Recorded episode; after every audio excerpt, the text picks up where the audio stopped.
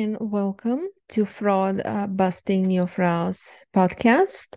It is the only podcast for female fraud professionals and their allies who want to stay on top of the fraud awareness spectrum in order to thrive professionally while maximizing their happiness and having the courage to create the life they love.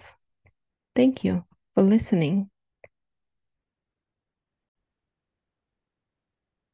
Hi everyone, and welcome to this new episode of the Fraud Busting NeoFraus podcast. Today we have a special guest, that's Elena Micheli. And without further ado, I'd like to ask her to briefly introduce herself to the audience. Hi Elena, welcome. Hi Olga, thank you for having me here. It's my absolute pleasure to have you, Elena, and I cannot wait to hear a little bit more about yourself and what you do. Do you use a few words to kind of say a few things about yourself? Yeah, sure. So I'm Elena Micheli, with over a decade of experience in fraud prevention and cybersecurity intelligence. Basically, I love building and implementing strategies to protect users and businesses from cybercrime and threats, and I want to create the most secure and flawless experience for clients. Yes. Well, thank you so much. That definitely sounds really cool and interesting. Without delaying it, I'd like to ask my next question to you. I'm really interested to learn more about your new course that you developed. Right. Thank you. I recently launched my first course on Udemy. Yay. This is one of my latest exciting projects.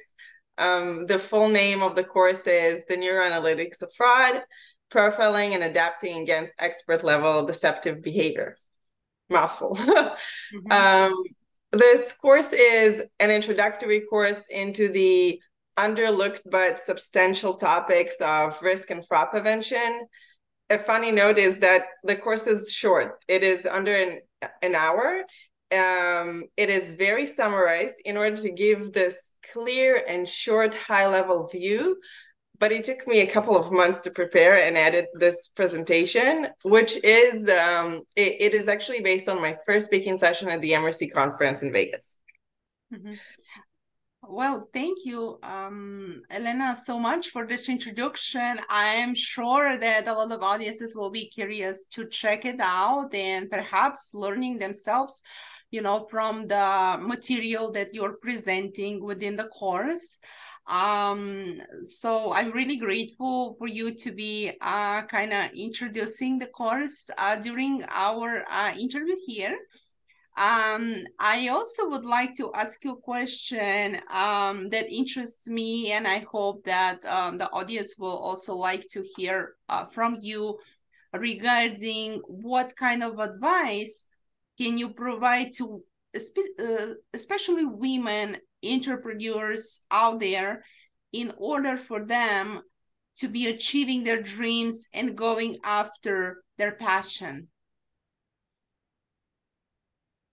That's a big question, and as though I'm grateful for the impact I have done so far, I still feel like I have a long road ahead. But just my 2 cents would be really to explore and find your way to be fulfilled from the process of whatever you choose to do.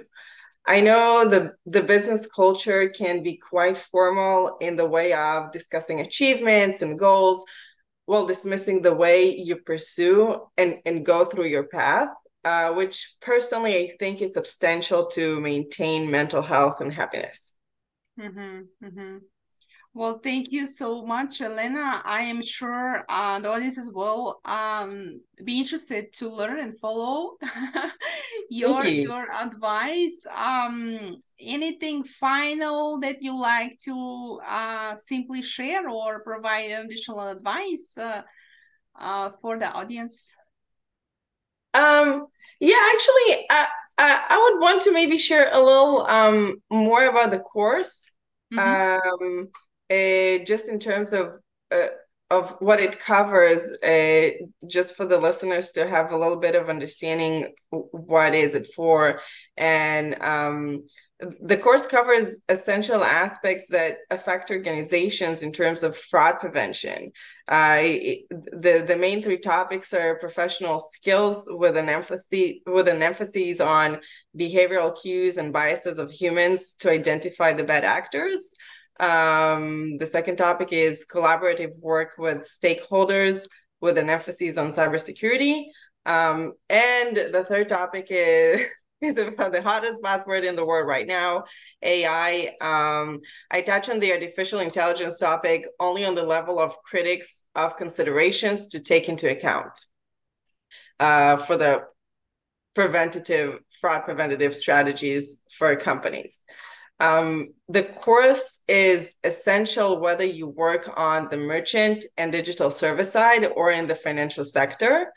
From my experience, after working in various sectors, I found that the financial system is fascinating, and I get a great excitement for being able to help customers and recover or prevent their losses from malicious exploitation. These types of fraud come in all vectors, such as account takeover, wire fraud, identity theft, card scheming, promotion abuse, fraudulent payments or transfers, card not present, and more.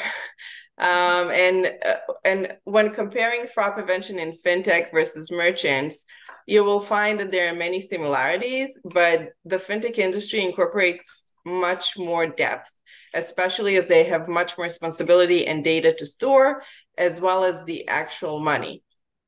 Merchants in general do not store the money that they exchange for services or goods.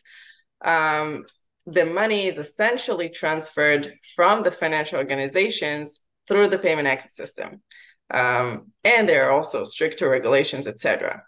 But the overall idea is that a professional that worked in fintech would most definitely be able to cover fraud prevention in merchant companies.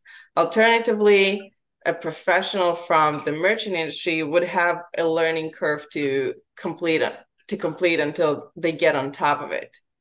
Kind of like cognac and brandy. Every cognac is a brandy, but not every brandy is cognac. Cognac is a type of brandy, but has more specific distillation process. I love the analogy. Thanks.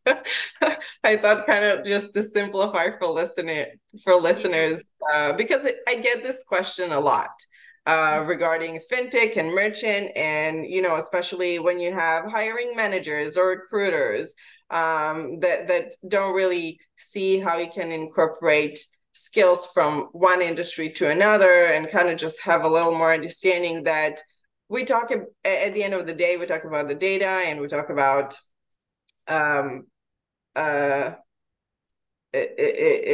other regulations and rules that these organizations need to stand by. Mm-hmm. Right.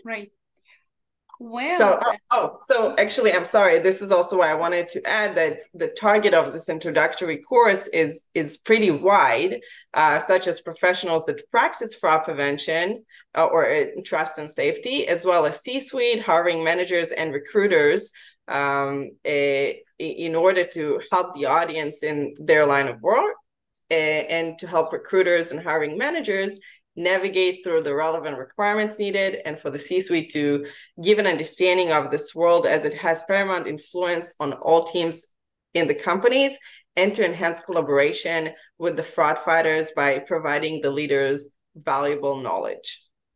Mm-hmm. Thanks so much for this a little bit of deeper information about your course. I am sure it can be really valuable for the types of audiences that you just listed. I am absolutely grateful to you for this participation, this interview, but not only that, but also all of your effort invested into the creation of the course, because again, I'm going to repeat myself here, but it is definitely are very much valuable for the audiences out there. And I wish you lots of luck and success in the future in developing even more of those, and hoping to do more interviews with you in the future. Thank you. I really appreciate that.